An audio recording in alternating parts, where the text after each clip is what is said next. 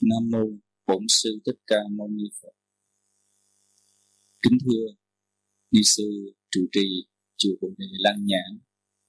Kính thưa đại chúng chư tôn đức ni cùng à, quý Phật tử hiện diện trong đạo tràng thính pháp sáng hôm nay. À, hôm nay ngày à, 17 tháng 7 năm Giáp Ngọ, à, chúng tôi có nhân duyên về đây để chia sẻ Phật pháp đến các vị trong mùa Vu Lan báo hiếu. Ừ, lời đầu tiên ừ, chúng tôi ừ, kính chúc đại chúng cùng quý Phật tử có được một mùa Vu Lan tròn đầy niềm hiếu hạnh, luôn sống an lành và hạnh phúc trong ánh sáng chánh pháp của Đức Phật. A Di Đà Phật. À, thưa các vị, khi ờ, chúng ta à, đến với đạo Phật, đến với Phật pháp để tu học chúng ta có thể học được nhiều cái nếp sống, nhiều pháp môn, nhiều cái lý tưởng sống để trau dồi cho đời sống tâm linh của mình. Nhưng có một điều mà tất cả chúng ta phải lưu tâm, đó là dầu rằng Phật pháp hiện hữu, kinh điển, tam tạng À, rất là nhiều. Nhưng nếu chúng ta không có một cái nhận thức đúng, một sự hiểu đúng về mọi ý tưởng, mọi à, pháp môn tu tập trong giáo pháp của đức phật, thì có thể chúng ta sẽ phí đi công sức tu tập của mình và những lợi ích đạt được nó sẽ không được nhiều và được viên mãn. Có một lần à, một vị bà la môn đến gặp đức phật rằng bạch đức thế tôn. Uh, có phải tất cả những người tu theo ngài đều được giác ngộ và giải thoát hay không? Thì uh, đức phật mới trả lời cho vị bà la môn này rằng là không phải ai đến tu học với ta cũng đều được giác ngộ và giải thoát. Có những người được giác ngộ và giải thoát trọn vẹn. Có những người được giác ngộ và giải thoát từng phần và có những người không đạt được sự giác ngộ và giải thoát gì cả. Thì vị bà la môn này ngạc nhiên, mới thưa với đức phật rằng à, bạch ngài, giáo pháp của ngài là giáo pháp cao thượng, con đường của ngài là con đường tối thượng. Vậy thì có vấn đề gì trong giáo pháp của ngài nó chưa viên mãn, nó chưa rốt ráo, nó chưa đúng đắn hay không? Mà tại sao có người tu với giáo pháp của ngài mà có người đạt giải thoát, mà có người không đạt được sự giải thoát, đức phật mới trả lời rằng, giáo pháp của ta không có khiếm khuyết gì, giáo pháp của ta không có sai sót gì cả. Chỉ do cái người tu tu không đúng thì không thể giải thoát, hiểu không đến nơi thì không thể nào giác ngộ được. Cho nên cái vấn đề chúng ta về các đạo tràng tu học, mà một trong những cái à, nội dung tu học rất quan trọng cho tất cả chúng ta. Không chỉ trong một thời khóa này, không chỉ trong một tuần, mà cả cuộc đời của chúng ta. Đó là phải dành một cái um, khoảng thời gian nào đó để lắng nghe, để tìm hiểu, để trầm tư, để thẩm thấu và để chứng nghiệm giáo pháp của đức phật. Cho nên chúng tôi nghĩ vấn đề học pháp, nghe pháp, hiểu pháp thẩm thấu và chứng ngộ pháp rất cần thiết cho tất cả chúng ta và một trong những cái yếu tố mà đức phật dạy giáo pháp và đạo phật dạy cho chúng ta đó là cái nếp sống tùy duyên. Chúng ta hiểu như thế nào về cái nếp sống này thì hôm nay trong cái buổi gặp gỡ này chúng tôi sẽ chia sẻ cái đề tài là nếp sống tùy duyên. À, trong buổi chia sẻ hôm nay chúng tôi sẽ nói đến năm phần. Phần thứ nhất là lý do vì sao đạo phật dạy chúng ta nếp sống tùy duyên?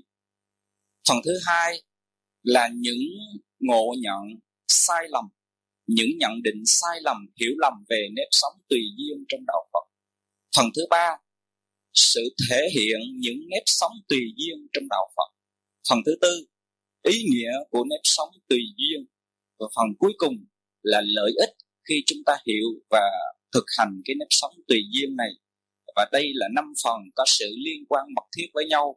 Thì chúng ta cố gắng để lắng nghe, để mà mình có thể học hỏi được gì từ cái buổi chia sẻ hôm nay và có thể áp dụng cho cái đời sống hàng ngày, hàng giờ, hàng phút của tất cả chúng ta.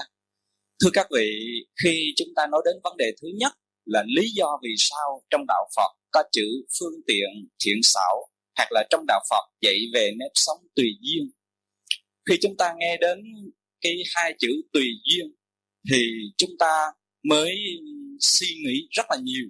Và có nhiều người muốn tìm hiểu lắm. Nhưng mà yếu tố đầu tiên mình phải biết uh, sở dĩ mà đạo phật mà chư tăng và đức phật ngày xưa dạy cho chúng ta cái nếp sống cái đạo lý cái nguyên tắc sống tùy duyên đó là bởi vì một sự thật mà tất cả mọi người trên thế gian này ai cũng phải công nhận rằng cuộc đời này không bao giờ cố định cả. Cuộc đời này không bao giờ nó à, đứng lại một chỗ cả. Và thưa rằng tất cả mọi vật mọi sự hữu tình hay vô tình tâm thức hay vật chất trên cuộc đời này đều luôn luôn thay đổi biến chuyển trong trong từng sát na. Nghĩa là cuộc đời này luôn luôn vô thường. Mà chúng ta sống trong một thế giới chịu sự chi phối của luật vô thường cho nên là không có cái gì cố định hết. Và nếu nếu chúng ta không có uyển chuyển không thay đổi theo cái sự vận hành của định luật vô thường thì chúng ta sẽ bị đào thải chúng ta sẽ bị đẩy lùi bỏ lại. Và chúng ta sẽ không bao giờ bắt kịp cái sự vận hành cái sự biến hóa cái sự uh, vận hành của của vũ trụ này cả. Do đó đó chúng ta thấy rằng cái vấn đề ở đây vạn vật, vạn hữu trên thế gian này, nó đều bị chi phối bởi luật vô thường. Cho nên, đức phật dạy cái nếp sống tùy duyên để cho chúng ta biết sống trong mọi hoàn cảnh, mọi thời gian và mọi thời đại khác nhau. Nhiều khi chúng ta mong muốn rằng cuộc đời mình luôn luôn được trẻ, được khỏe, được xinh đẹp, được thành công, được hạnh phúc, được mọi người tôn vinh, được thành tựu mọi sở nguyện, cả đời sống vật chất và tinh thần của mình nhưng có được không ạ? À? nhiều khi ờ, chúng ta sáng hôm nay muốn về đây tu học, nhưng mà sáng hôm nay ông chồng thì hôm nay ông dễ thương lắm, ông cho đi. Nhưng mà không biết vì sao tối hôm qua đứa con trai mình bị cảm sốt, bị nóng rang trong người. Chúng ta có đành lòng nào đi được không? Chúng ta muốn, nhưng mà hoàn cảnh nhân duyên, những cái yếu tố bên ngoài nó tác động vào thì cái ý muốn của chúng ta khó mà thực hiện được lắm do đó, mình phải thấy yếu tố đó để mà mình tùy duyên, để mà mình sống. Chứ không phải mình nghĩ là à tu là tối thượng. Như vậy, đạo tràng tu học rất là hiếm có. Bây giờ con mình đâu, dẹp quan bên nó đâu, sao nó đâu? Mình cứ lo mình tu. Bởi vì phật dạy tu là tốt nhất. Nhưng mà chúng ta cứ về chùa, về đạo tràng tu mà con mình đâu ở nhà đó, như vậy là chúng ta nhẫn tâm, vô tình, không có tình mẫu thứ gì hết cho nên á, mình phải tùy theo cái hoàn cảnh trong mọi thời khắc khác nhau. Cái nếp sống tùy duyên để giúp cho chúng ta biết được vận dụng sống trong tất cả mọi hoàn cảnh do sự vô thường chi phối. Và khi mình thành đạt mình cũng hạnh phúc. Khi mình thất bại mình cũng không lo buồn. Và khi gặp bất kỳ một cái trở ngại nghịch cảnh nào trong cuộc đời này mình cũng biết sống một cách tự tại hết. Cho nên ở đây á, là khi mình hiểu được cái nếp sống tùy duyên tức là mình ứng hợp mình sống thuận theo sự biến chuyển trong cái cuộc đời đầy vô thường này. Có một cái ông nhà giàu và ông ta rất là ích kỷ tham lam. Ông không muốn cho ai gì hết ông không muốn bố thí cúng dường làm phước. Một hôm thì một buổi sáng nọ có một người ăn xin đến. Thì người ăn xin đến nhà của ông thì uh, xin xin đồ thì ông mới bảo gia nhân gia nhân mới chạy ra và chạy lại chạy vào trong và báo với ông nhà giàu rằng thưa ờ, thưa ngài có người ăn xin đến xin, ở nhà của chúng ta. Nhưng mà con hỏi xin cái gì? Thì người ăn xin này nói không có xin cơm không có xin quần áo không có xin cái gì hết mà chỉ muốn xin vàng mà thôi. Mà con hỏi xin bao nhiêu vàng? Nói xin một cây vàng. Xịn quá. anh xin này cao cấp rồi. Thì cái ông nhà giàu, ông vốn là ích kỷ rồi.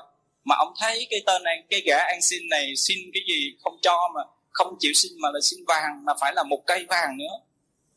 Thì ông bị sai gia nhân đuổi đi.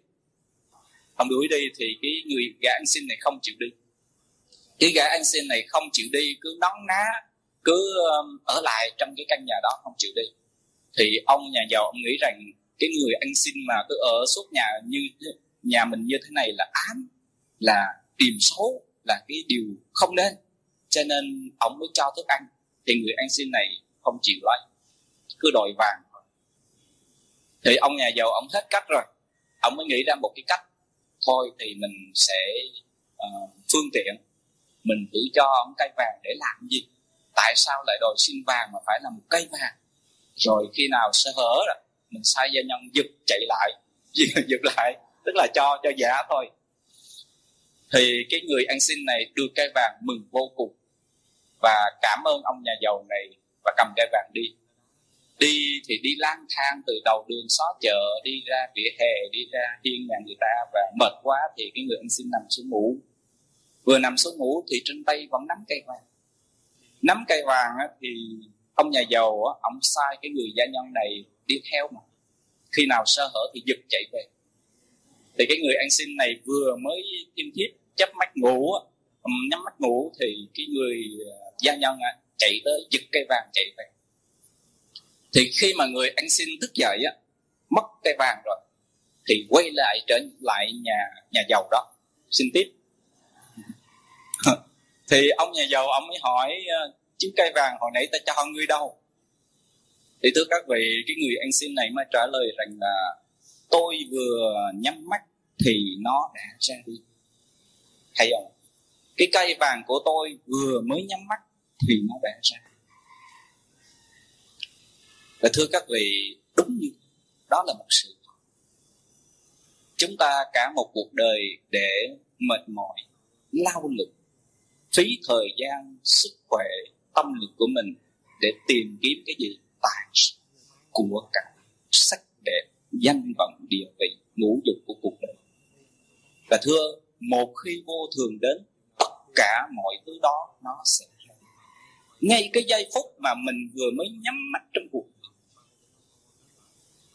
cũng chúng ta cũng giống như người ăn xin cũng tìm cái này, tìm cái kia, nhưng mà không biết rằng những thứ đó là nó luôn luôn bị vô thường và khi mà cái người ăn xin này nói rằng tôi vừa nhắm mắt thì nó đã ra đi. Cho nên tôi đến đây xin cây vàng khác thì lúc bây giờ, người nhà giàu kia đã ngộ được cái câu nói đó.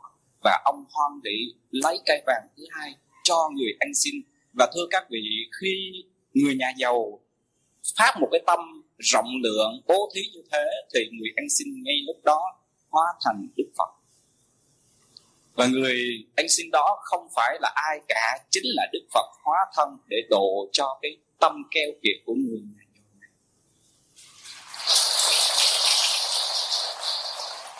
Cho nên á, chúng ta thấy rằng trong cuộc sống này đó mình biết rằng bản chất của cuộc đời này là vô thường.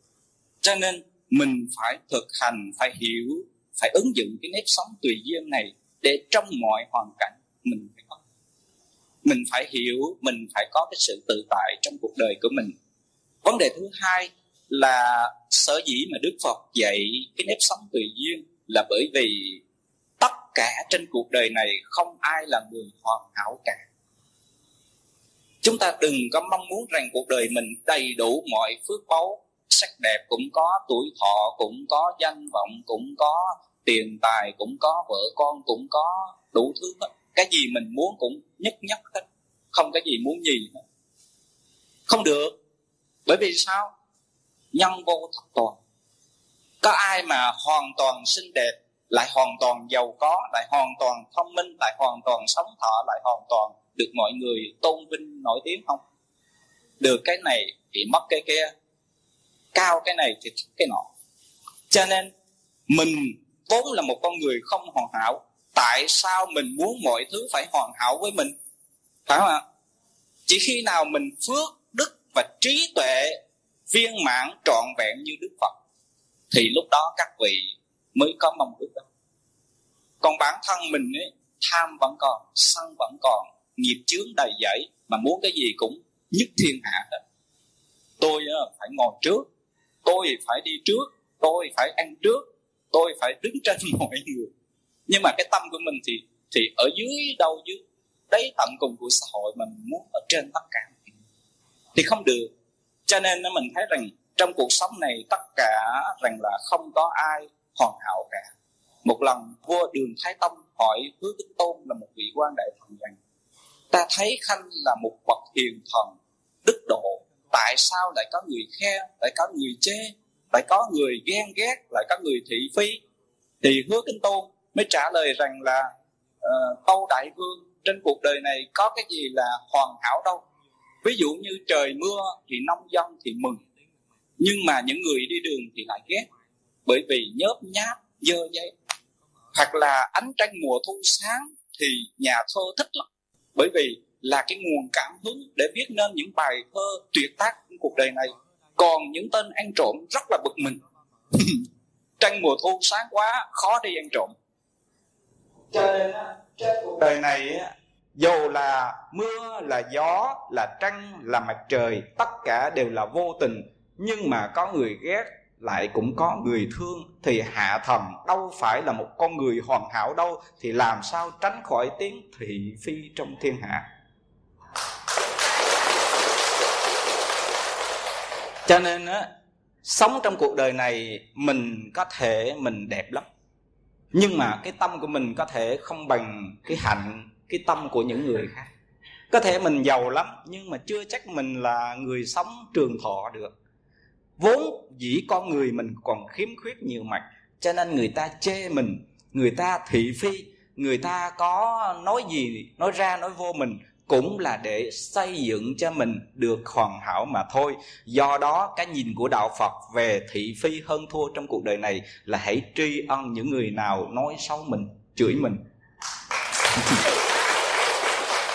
Các vị thấy ở thế gian đó, chúng ta cứ muốn khen tốt à. Cái mũi mình tịt lít vậy mà, ai khen cao cũng mừng. Tức là mình không có chấp nhận cái sự thật để mà mình sống trong những cái lời ngọt ngào những cái lời khen ngợi một cách ờ, không thực. Như vậy, chúng ta vốn cái thân này đã giả, rồi sống trong cái tư tưởng cũng giả tạo nữa. Cuộc đời mình sinh ra trong cõi giả tạm, sống trong cái sự giả dối và chết trong cái sự giả tạm, giả dối mà thôi. Cho nên mình phải nhận ra cái sự thật, cái gì mình đang có. Cái gì mình đang hiện hữu, chứ đừng có sống trong vọng tưởng, ảo tưởng, xa xôi, không có thực tế nó làm cho mình một lúc nào đó nhận ra được sự thật phủ phàng sẽ đau khổ tuyệt vọng vô cùng. Cho nên vấn đề thứ hai đạt, uh, à, sở dĩ mà đức phật dạy rằng uh, về cái nguyên lý về nếp sống uh, tùy duyên này là bởi vì bản thân của chúng ta cũng không có là hoàn hảo. Cho nên bất cứ chuyện gì xảy ra đối với cuộc đời mình đó, thì nó vẫn là vẫn là tùy theo cái nhân duyên tùy theo cái điều kiện bên ngoài. Do đó đó vì hai cái lý do căn bản đó trên đức phật ừ, khuyên chúng ta hãy thực tập cái nếp sống ờ, cái nếp sống tùy duyên. Nhưng mà thưa các vị khi mình nói đến tùy duyên á, thì rất nhiều rất nhiều không chỉ người phật tử chúng ta mà rất nhiều người ở tại thế gian này người ta hiểu lầm về hai chữ tùy duyên. Thứ nhất á, thì có nhiều người nghĩ rằng tùy duyên tức là mình cứ buông xuôi theo cuộc đời. Đời mình đến đâu thì hay đến đó tại vì tùy duyên mà. Cho nên cứ thả cuộc đời mình trôi đi. Nay á, người ta nói tu tịnh độ là tốt, về chùa tu tịnh độ. Mai thấy tu mật tông là hay, chuyển qua tu mật tông. Mốt thấy thiền định là hay, chuyển qua tu thiền. Cuộc đời mình thay áo không biết bao nhiêu lần hết. Nay áo này, mai áo kia, áo trên thân rồi áo trong tư tưởng của mình nữa. Cho nên á, mình không có lập trường.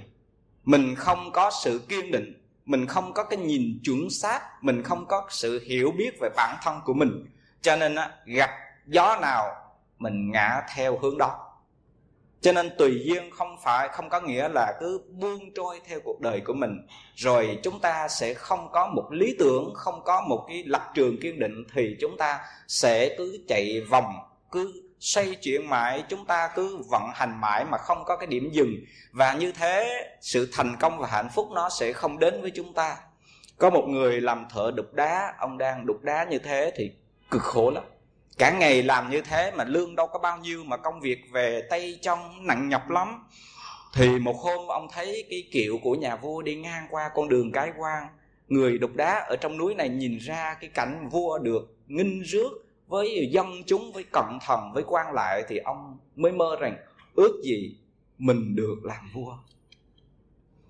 Thì do một cái ước nguyện đó thì bỗng nhiên có một cái phép lạ nào đó để giúp cho một thời gian sau cái người à, đục đá đó trở thành một nhà vua. Nhà vua thì được mọi ta được mọi người nghinh rước được mọi người cung đón đi trên đường.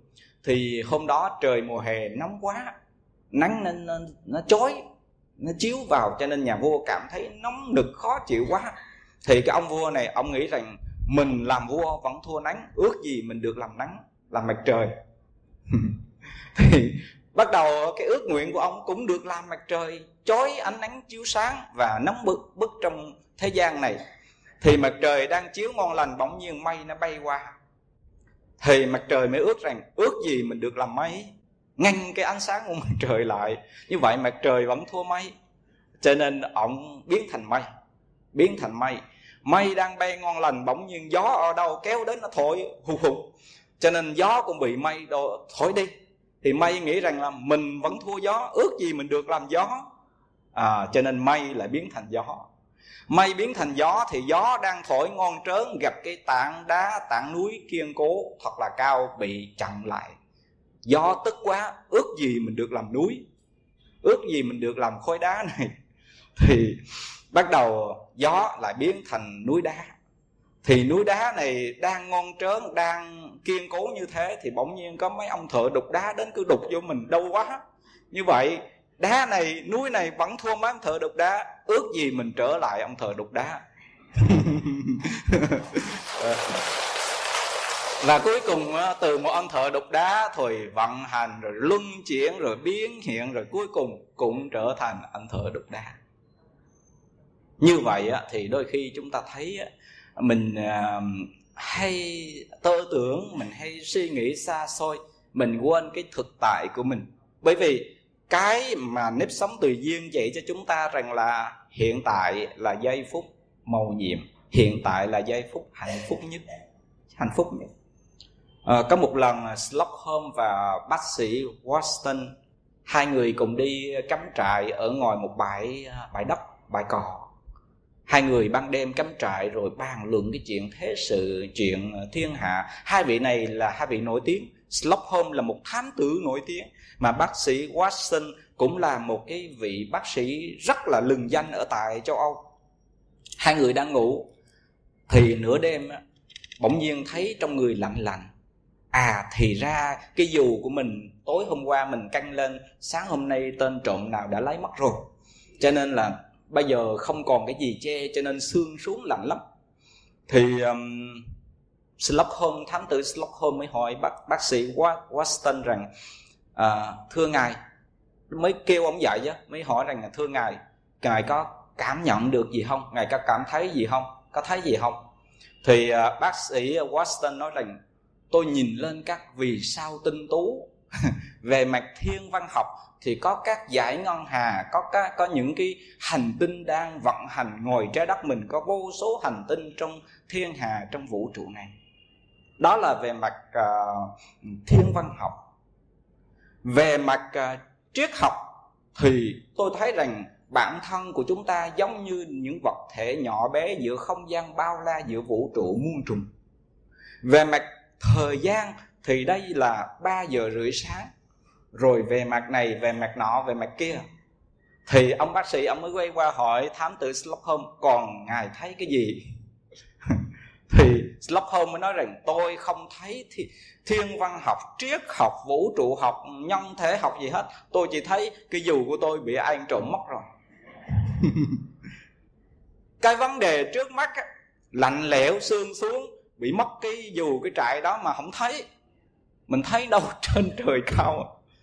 Ngồi ở đây á, mình cứ nghĩ, ồ, hồi sáng em mình ở mỹ điện thoại về, bên đó sao nó sướng quá, bữa nay nó làm lương được hai ngàn đô, mình làm ở đây một tháng được trăm đô, cực khổ, ước gì mình được ở bên mỹ ha? Ước rồi có được không?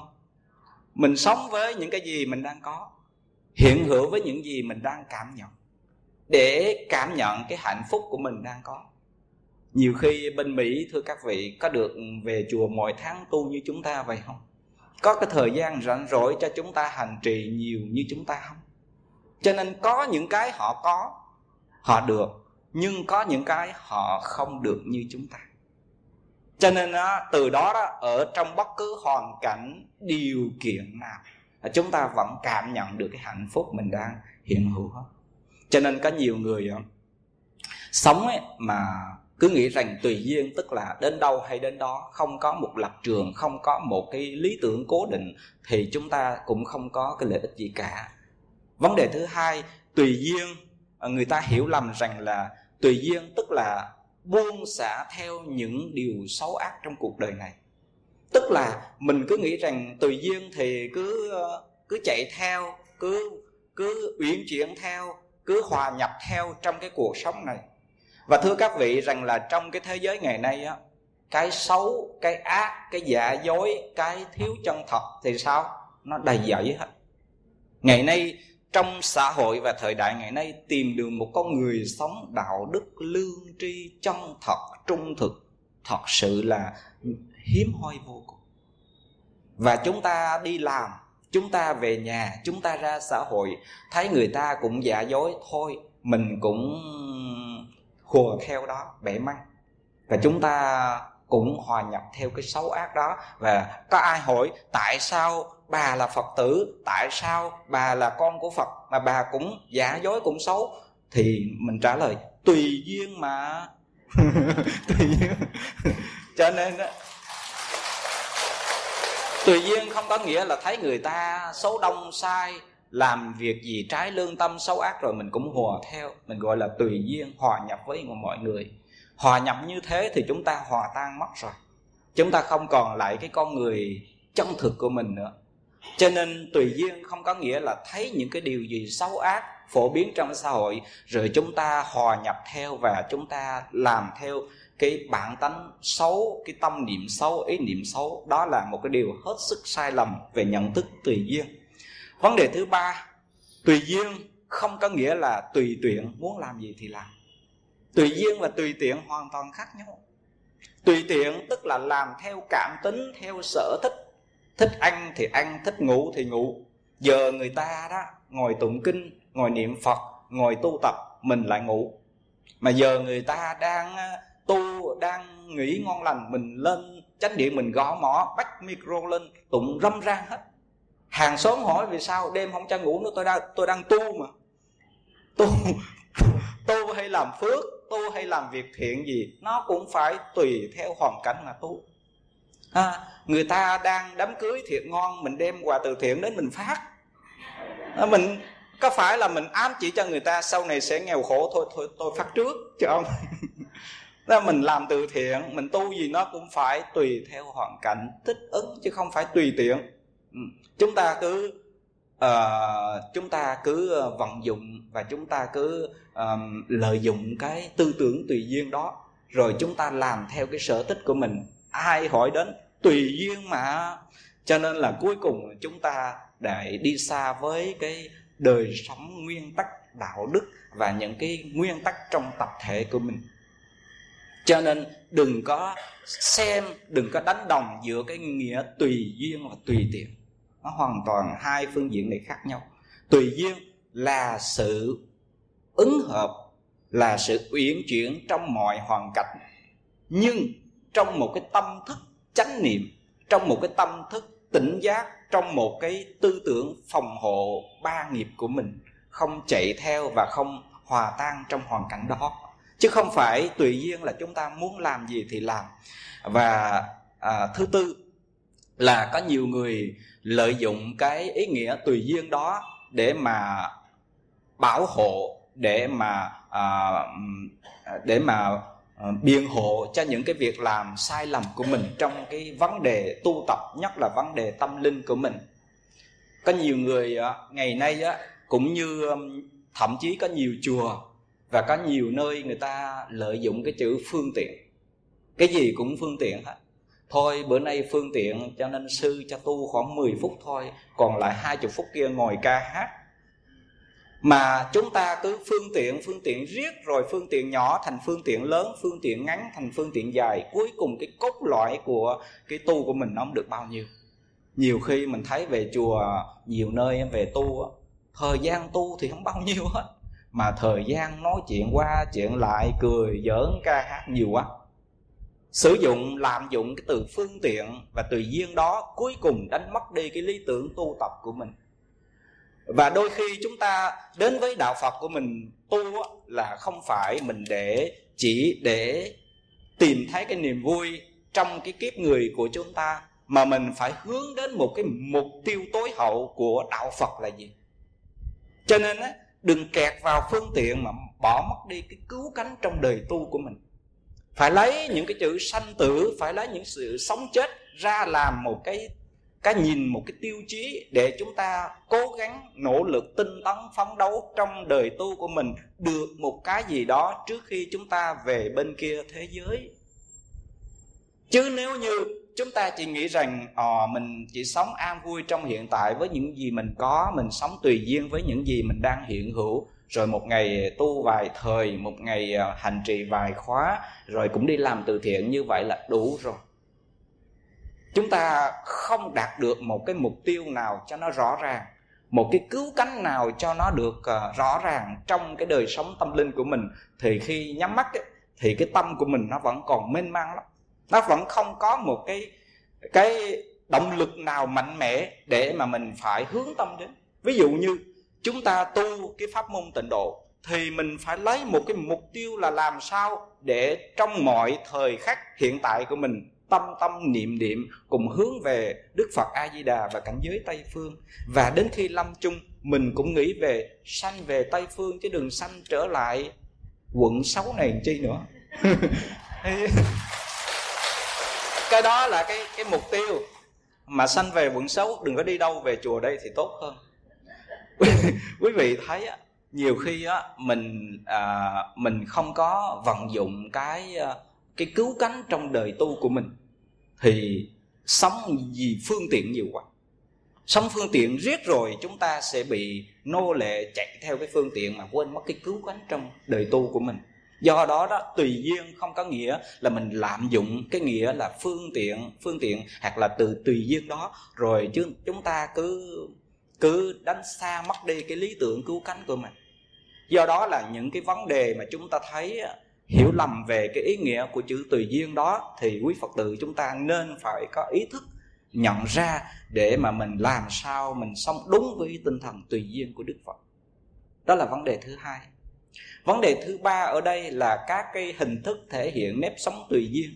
Như vậy khi chúng ta nói đến tùy duyên á, thì mình nghe một cách mông lung quá nó phổ quá quá nó chung chung quá. Tùy duyên là gì? Thưa các vị nghĩa thứ nhất của chữ tùy duyên tức là hãy sống hãy sống à, tùy duyên với tự nhiên với hoàn cảnh của mình. Trời nắng sống theo trời nắng trời mưa sống theo trời mưa, mùa thu, mùa đông. Chúng ta sống theo mùa thu, mùa đông. Trên trái đất này, sự vận hành của thiên nhiên, của vũ trụ là một định luật bất khả di, bất khả thay đổi. Vận hành của thế gian này, mùa xuân hết thì đến mùa hạ mùa hạ hết đến mùa thu mùa thu hết thì đến mùa đông. Nhiều khi chúng ta đang sống trong mùa hạ mà mình ước gì bây giờ là mùa xuân ha, ước gì bây giờ là mùa đông ha nằm đắp mền ngủ cho sướng ha. Và chúng ta cứ sống một nơi mà tư tưởng một ngã, sống mùa này mà tư tưởng mùa kia. Như vậy thì chúng ta không thích ứng với điều kiện thời tiết thiên nhiên. Ngày xưa, đức phật ứng hiện ở tại xứ sở ấn độ, một nơi có thời tiết vô cùng khắc nghiệt. Nóng thì cũng cực kỳ nóng, lạnh thì cũng quá lạnh đi. Và đức phật, thưa các vị, ngày xưa đâu có áo ấm đâu có chân em, đâu có máy sưởi như chúng ta trong mùa lạnh, và đâu có phương tiện máy lạnh như chúng ta trong mùa hè. Nhưng mà đức phật, trong mọi cái thời điểm, dù là mùa xuân hay mùa hè, mùa nóng hay mùa lạnh, ngài vẫn an nhiên, tùy duyên. Không một ngày nào mà đức phật không đi ra ngoài xã hội để hóa độ, để giáo hóa chúng sanh. Chúng ta thấy đức phật tùy duyên sống với thiên nhiên, nơi ngài ở là gì? Dưới gốc cây, bên bờ suối, bên tảng đá, bên khóm rừng, bên những cái tàn cây. Hòa nhập cuộc đời mình với thiên nhiên. Mình và thiên nhiên tuy hai mà là một. Nếu chúng ta thấy tách biệt mình với đời sống thiên nhiên, mình sẽ trở nên là những cỗ máy móc vô tri, không có tình thương, không có tâm thức các vị thử một lần mỗi ngày chúng ta trồng trong những khu vườn mình, những cội cây xanh, những chậu xanh. Mỗi ngày, mỗi sáng mình ra mình tưới. Mỗi chiều mình ra mình tưới, mình tâm sự với cây xanh, mình tâm sự với những khu vườn của mình. Tự nhiên cái tâm của mình theo cái duyên đó, nó mở ra, nó từ ai nó thương yêu, nó dễ thương, nó mênh mông, nó nó hiền hòa. Nó đẹp vô cùng, y như màu xanh của lá, của hoa, của cây, của quả cho nên nó gần gũi với đời sống thiên nhiên, hòa nhập tùy duyên với nếp sống thiên nhiên, đó là cái hình thức thể hiện trong nếp sống tùy duyên của đạo phật. Cho nên ở đây chúng ta tu à, chúng ta sống là làm sao hãy trở về với con người tự nhiên thiên nhiên của mình. Thiền sư Ajahn Chah ở tại Thái Lan, ngài có một cái thuật ngữ mà chúng tôi dùng, chúng tôi thấy vô cùng hay. Tức là, ngài nói là cái tâm thiên nhiên cái tâm của mình đừng hãy là cái tâm con người, hơn thua đố kỵ nhỏ nha. Cái tâm của mình đừng là cái tâm của một ông chủ đối với người đầy tớ, một người cha đối với một người mẹ, một người lớn đối với một người nhỏ, một người giàu đối với người nghèo. Xin thưa, hãy gạt qua một bên. Chúng ta hãy sống với cái tâm gì? Tâm thiên nhiên. Như là cây xanh, như là láng cỏ, như là chiếc lá, như là bông hoa, như là trái đầu mùa. Nó tinh khôi, nó tự nhiên cho dù người ta tưới nước nóng lên nó nó vẫn im lìm. Cho dù người ta tưới nước lạnh lên nó nó vẫn tự tại. Mùa đông thì sao? Trụi lá. Mùa xuân thì sao? Đơm hoa. Mùa hè thì sao? Rực rỡ. Cây cối sống trong thiên nhiên hòa nhập với bốn mùa. Nó không có một tiếng kêu la, không một tiếng than vãn. Còn chúng ta một chút nóng quá à. xưa ơi sang bắc mấy lạnh nóng quá? cuộc sống của chúng ta đến mùa đông thôi lạnh quá, về chùa tu lạnh quá tu không được. Quý vị thử mình ở trong nhà ấm áp, mình ở trong nhà mát mẻ như thế này, còn cây cối ngồi trời 24 tiếng đồng hồ tiếp xúc với mặt trời, với sương, với gió, với lạnh, có bao giờ than không? Mình nghĩ rằng thế giới hữu tình của mình là thù thắng, là tối thượng. Đôi khi mình so với thế giới vô tình, cây xanh kia, sinh vật kia, mình cũng không bằng nó được cho nên khi chúng ta tiếp xúc với đời sống thiên nhiên, cây cối tự nhiên trong cuộc đời này, bỗng nhiên cái tâm của mình nó cũng sẽ tự nhiên trở lại. Đó là tâm thiên nhiên. Cái tâm thiên nhiên là cái gì là? Bình thường tâm. Mà bình thường tâm đó gọi là bình thường tâm thị đạo. Tâm của người tu, đó là cái tâm bình thường. Cái tâm an nhiên, tâm tự tại. Dầu nắng hay mưa, dầu hè hay là đông. Trong bất cứ hoàn cảnh nào cũng tu được. Chứ mình đừng có nói rằng mùa xuân là mùa để mà mình hưởng thụ, mùa hè là mình để tránh nắng đi du lịch à, đi đây. Mùa thu là mùa để làm thơ, mùa đông là mùa nằm ngủ, không có mùa nào tu hết. Chúng ta phải vận dụng mùa nào tu cũng tốt. Mùa hè mình tu, mình quán chiếu đến cái thế giới này như là tam giới bất an, du như hỏa trạch. Ba cõi không an giống như nhà lửa trong kinh pháp hoa mùa xuân mình quán chiếu cái cuộc đời này giống như là trong phẩm dược thảo dụ một trận mưa rơi xuống các cây được thấm nhường tùy theo canh tánh lớn nhỏ khác nhau mà đượm nhường giọt nước cam lồ của chánh pháp. Cho nên á, mỗi mùa mình thấy chúng ta đều có thể vận dụng cái sự tu tập của chúng ta. Và như thế đó cái tâm của mình nó sẽ trở về với cái đời sống thiên nhiên trở về với đời sống tự nhiên. Cái tâm tự nhiên là cái tâm đẹp cái tâm đó không vị kỷ, không danh lợi, không chức quyền, không khoe khoang, không hình thức. Sống một cách khiêm cung từ ái với con người, xưa nay gọi là bản lai diện mục của mình.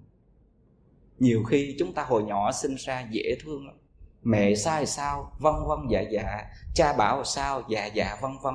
Rồi lớn lên một chút mình cảm thấy mình có học vị cao, mình có cái sự nghiệp lớn mình có tài sản nhiều, mình được mọi người khen, rồi mình nhìn lại ông cha, bà mẹ ở ngoài quê mình, quê mùa. Thật thà giản dị mình nói rằng, ồ, mình giỏi hơn cha mẹ, mình có phước hơn cha mẹ, mình thông minh hơn cha mẹ cha mẹ thua mình. Và dần dần chúng ta đánh mất đi cái con người à, ấu niên, tinh khôi ngày nào mà cha mẹ đã sinh ra và nếu như chúng ta vì những cái danh lợi tiền tài ở bên ngoài mà đánh mất đi cái bản chất sống con người của mình thưa các vị các vị sẽ trở thành những người bất hiếu các vị sẽ trở thành những cái con người không xứng đáng thậm chí là một con người nói chi đến là một chúng sanh hữu tình nữa. Cho nên á, dù ở bất cứ hoàn cảnh nào mình hãy sống với một cái hạnh mà trong đạo Phật gọi là anh nhi hạnh. Anh nhi hạnh là đời sống rất vô tư hồn nhiên tự tại, không hơn thua, không đố kỵ, dầu rằng bất cứ chuyện gì xảy ra thuận hay nghịch ở trong ở trong cuộc đời của mình. Như vậy, sự thể hiện của nếp sống tùy duyên thứ nhất là tùy duyên với tự nhiên, với thiên nhiên, với đất trời, với bốn mùa trong cuộc đời này. Thể hiện nếp sống tùy duyên thứ hai là tùy duyên trong các mối quan hệ. Ví dụ như, chúng ta sinh ra trong một gia đình nào đó, người mẹ của mình không có được đẹp như các bà mẹ khác. Người mẹ của mình không được cao như các bà mẹ khác. Người mẹ của mình không được trắng trẻo như các bà mẹ khác. Nhưng người mẹ của mình, chúng ta nhìn lại đôi khi có một thứ rất quý mà các người mẹ khác không có được. Các vị thử nghĩ, các người mẹ khác, các người cha khác có sinh ra các vị được không? Chỉ có người mẹ, người cha của mình mới sinh ra mình được mà thôi. Đôi khi chúng ta hay um, so đo hay nhìn bên ngoài hay uh, vọng hướng ra hướng ngoại. Rồi chúng ta đánh mất đi những cái gì cao cả quý báu thiêng liêng mà chúng ta đang có đang ở trong tầm tay của mình. Cho nên tùy duyên trong các mối quan hệ là sống ở trong một gia đình nào trong một tập thể nào trong một xã hội nào trong một cái quốc gia nào chúng ta hãy tùy thuận và hòa nhập trong cái quốc gia đó. Mình sống ở trong một cái đất nước việt nam có cái truyền thống hiếu đạo, thờ cúng tổ tiên, ông bà, hiếu kính người lớn, thì mình hãy học theo những cái điều hay đó. Cho dù đất nước mình nghèo thật, cho dù quê hương mình còn khốn khó thật, nhưng mà quê hương mình vẫn tự hào giữ được truyền thống ông cha mấy nghìn năm văn hiến, đạo lý tổ tiên vẫn còn cho đến ngày nay chúng ta đừng có so sánh việt nam mình. Tại sao mình sinh ra trong cái xứ sở này nghèo khổ quá? Ước gì mình sinh ở tại mỹ, ước gì mình sinh ở pháp, ở anh, ở châu âu, ở châu úc ha, sướng hơn. Chưa chắc gì sinh ra bên đó sướng hơn ở việt nam. Về phương diện tinh thần, về phương diện đạo đức xã hội. Cho nên chúng ta đó, tùy duyên trong các mối quan hệ, giàu là chồng, là anh, là em, với mình đi nữa, người đó có xấu có khó tánh có những cái gì khiếm khuyết đi nữa mình vẫn an vui và chấp nhận với cái hoàn cảnh mình đang sống trong các mối quan hệ đó. Người ấn có một cái câu uh, ngạn ngữ rất là hay rằng là bất kỳ người nào mình gặp trong đời này đều là những người đáng gặp. Bất kỳ những người nào mình gặp trong cuộc đời này đều là những người đáng gặp hết. Thậm chí chúng ta hay gặp oán tánh hỏi khổ, tức là gặp những người nào xấu ác cứ gặp hồi nhiều khi mình không muốn gặp mà bà cứ sẵn sàng trước mặt của mình, bực vô cùng, tức lắm. Trong tâm mình muốn đuổi bà đi, thậm chí mình mở miệng, mình mời bà đi chỗ khác, bà vẫn đến trước mặt, bà đứng chàng ngay trước mặt mình. Như vậy á, chúng ta đừng có nghĩ rằng à như vậy cái người này xấu mà cứ đến thì như vậy oan gia trái chủ, xin thưa, mình cứ giữ tâm niệm tất cả những người mình gặp trong cuộc đời này là những người đáng gặp. Nếu người đó là người tốt, mình học theo cái hạnh, cái đức, cái thành tựu, cái phước báu của người đó. Nếu người đó là người xấu thì người ta là một bài học để nhắc nhở cho chúng ta mỗi ngày, đừng có theo cái gương xấu đó, đừng sống theo cái đời sống xấu đó. Tự nhiên, trong thâm tâm, trong đời sống của mình, đã hoàn thiện một cách lúc nào không? Cho nên, giàu người tốt hay người xấu, giàu là cái người khiếm khuyết hay là người xinh đẹp gì đi nữa, cũng là người đáng gặp trong cuộc đời này. Cuộc đời mình mà cứ gặp thành công, cứ gặp người đẹp không, mà không muốn gặp được người xấu, thì chắc cuộc đời mình không về chùa tu. Không muốn vươn lên, không muốn hướng thượng gì cả. Thưa các vị, ngày xưa thái tử tất đạt đa vì sao mà xuất gia tu học? Trong những năm tháng còn à, à, trẻ tuổi thì vua tần phạn xây dựng ba cung cho thái tử tìm những uh, người kiều nữ những người um, hầu hạ rất là xinh đẹp trẻ trung cho thái tử. Nhưng cái động cơ mà thái tử tất đạt đa xuất gia là sau khi đi dạo bốn cửa thành.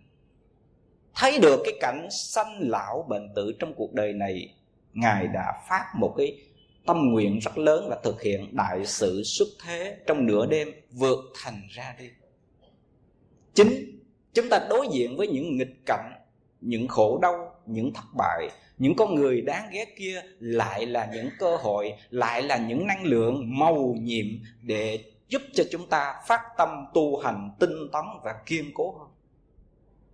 Mình phải cảm ơn, mình phải biết ơn những cái nghịch cảnh, những cái khó khăn đó, những cái đổ vỡ, những thất bại, những cái oan chướng trong cuộc đời của mình cho nên đức phật thể hiện ra trong loài người, trong thế giới ta bà là kham nhẫn, lạnh, nắng, được mất thì, phi, hơn, thua.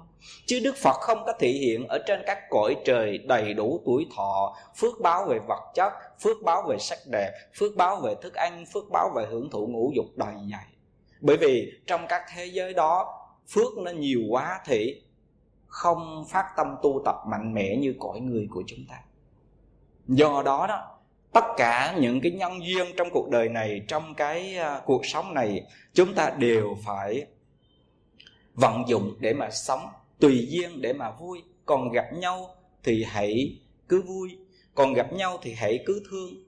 À, tình người muôn thuở vẫn còn vương chắc chiêu một chút tình thương mến cho khắp muôn phương vạn nẻo đường. Mình gặp nhau mình hãy cứ thương và mình mang tình thương đó cho khắp mọi người ở mỗi muôn phương này. Cho nên cái thể hiện cái tư tưởng tùy duyên thứ hai đó là tùy duyên trong các mối quan hệ.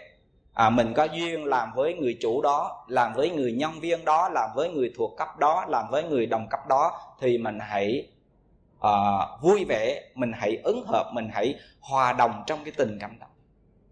Và mình đừng có đánh mất đi những cái cơ hội sống đó và mình biết rằng trong mọi người đều có cái tốt cái xấu cái khiếm khuyết cái ưu thế của người đó. Thì cho dù mình sinh ra trong gia đình nào đi nữa thậm chí gia đình của mình nghèo đi nữa thậm chí gia đình của mình không được à, nổi tiếng đi nữa thì mình vẫn có cái gì đó để mình an vui và tự hào. Và thưa rằng là từ cái nhìn của đạo phật ấy, không có cái gì mà quý trọng trên cuộc đời này bằng cái gì? Bằng cái sự sống hết nghĩa là người ta có sự sống là cái người đó đang có một cái của báu lớn nhất trong cuộc đời này. Và vấn đề thứ hai nữa, chúng ta đừng có mặc cảm, đừng tự ti, đừng buồn phiền vì sao gia đình mình khổ quá từ cái đời ông bà, cha mẹ đến đời mình sao cực khổ quá. Và thậm chí cái cuộc sống mình ở trên thế gian này sao gặp trở ngại nhiều quá. Còn bạn mình đó, nó cũng ngang tuổi mình nó cũng cùng giới tính của mình. Mà sao nó gặp phước báu thành công hết thành công này đến thành công khác từ cái an vui này đến an vui khác? Thưa rằng là có những vấn đề mà chúng ta thấy có sự bất bình đẳng có sự không giống nhau nhưng có một điều mà đức phật dạy rằng cái hạnh phúc ở bên ngoài cho dù là dòng họ, cho dù là tài sản, cho dù là danh vọng, không thể nào so sánh với một hạnh phúc mà đạo phật gọi đó là sự bình an, sự an tĩnh trong tâm hồn của mình. Nghĩa là cái tâm của mình có một cái sự ờ, an tịnh, tự tại, vui và hoan hỷ với cái cuộc sống của mình. Đó là người giàu nhất, đó là người sung sướng nhất, đó là người hạnh phúc nhất. Chưa hẳn những cái yếu tố chưa hẳn những cái yếu tố bên ngoài nó có thể mang lại hạnh phúc mà ờ, mà thôi. Do đó đó thì chúng ta thấy cái sự thể hiện thứ hai là trên phương diện các quan hệ xã hội. Thể hiện cái nếp sống tùy duyên thứ ba là tùy duyên theo nghiệp thức của mình tùy duyên theo cái nhân quả của mình. Và mỗi người sinh ra đều có một cái nhân duyên nghiệp thức khác nhau. Có người thì rất thông minh có người thì rất xinh đẹp có người thì rất uh, nhiệt tình có người thì ờ, rất là nhiệt tâm trong cái cuộc sống. Thì mình thấy rằng mỗi người á, có một cái nhân duyên nghiệp thức với nhau và trong cái nhân duyên nghiệp thức đó mình an vui, mình có thể chấp nhận với cái nghiệp thức đó để mà mình sống và vươn lên trong cuộc đời này, gọi là tùy duyên theo cái nghiệp thức của mình. Đức phật dạy trong cái ờ, kinh pháp hoa đó, chúng ta thấy phẩm phương tiện và những cái phẩm khác trong kinh pháp hoa. Đức phật khi mà chúng sanh ở trong nhà lửa, ngài phương tiện dùng ba cỗ xe để mà cho chúng sanh tùy theo căn cơ để mà đưa ra ngoài. Đi giúp cho chúng sanh thoát khỏi ra khỏi cái nhà lửa này. Như vậy ở đây trong đời sống của các bậc thánh các ngài cũng tùy duyên mà giáo hóa, tùy duyên mà hóa độ. Có những khi trong kinh pháp hoa, đức phật là một vị cha làm thầy thuốc, rồi cho thuốc con mình bệnh không chịu uống đức phật đi đến phương xa nhờ người báo tin rằng cha các ngươi đã chết. Cha các ngươi đã chết rồi, thuốc thì để ở nhà, tùy theo cái liều lượng, tùy theo từng toa như thế. Các con nghe nói cha chết, sợ quá. Cho nên vội uống thuốc theo cái lời của cha dặn thì bỗng nhiên được khỏe mạnh trở lại. Cho nên á, tùy theo căn cơ khác nhau mà các vị phật các vị bồ tát, các vị đại sư, các vị tổ sư cũng tùy theo cái thời đại căn cơ mà giáo hóa khác nhau. Có một hôm ờ, một người đệ tử đến thưa với ngài triệu châu rằng, triệu châu là một vị thiền sư rất nổi tiếng, rằng là bạch ngài, sau khi ngài viên tịch, ngài sẽ sanh về đâu? Ngài sẽ về cảnh giới nào? Ngài triệu châu trả lời, sau khi ta viên tịch, ta sẽ sanh vào địa ngục. người đệ tử này ngạc nhiên. Nói bạch ngài con nghe nói cái đạo lý nhân quả trong đạo phật người tu á, tạo nhân tốt thì sanh về cảnh giới an lành huống chi ngài là một vị đại thiền sư ngài là một cái bậc cao tăng. Tại sao trái với lý nhân quả sau khi chết mà ngài lại sanh vào địa ngục? Tại sao tại sao tại sao? Thì ngài triệu châu trả lời ta không sanh vào địa ngục thì ai vào đó để độ kéo ngươi ra?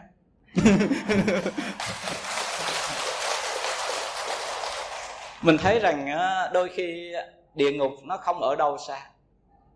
Ngạ quỷ không ở, phải ở kiếp nào đó xa xôi, mà ngạ quỷ hay địa ngục nó ở ngay trong tâm niệm, trong đời sống hiện tại của chúng ta.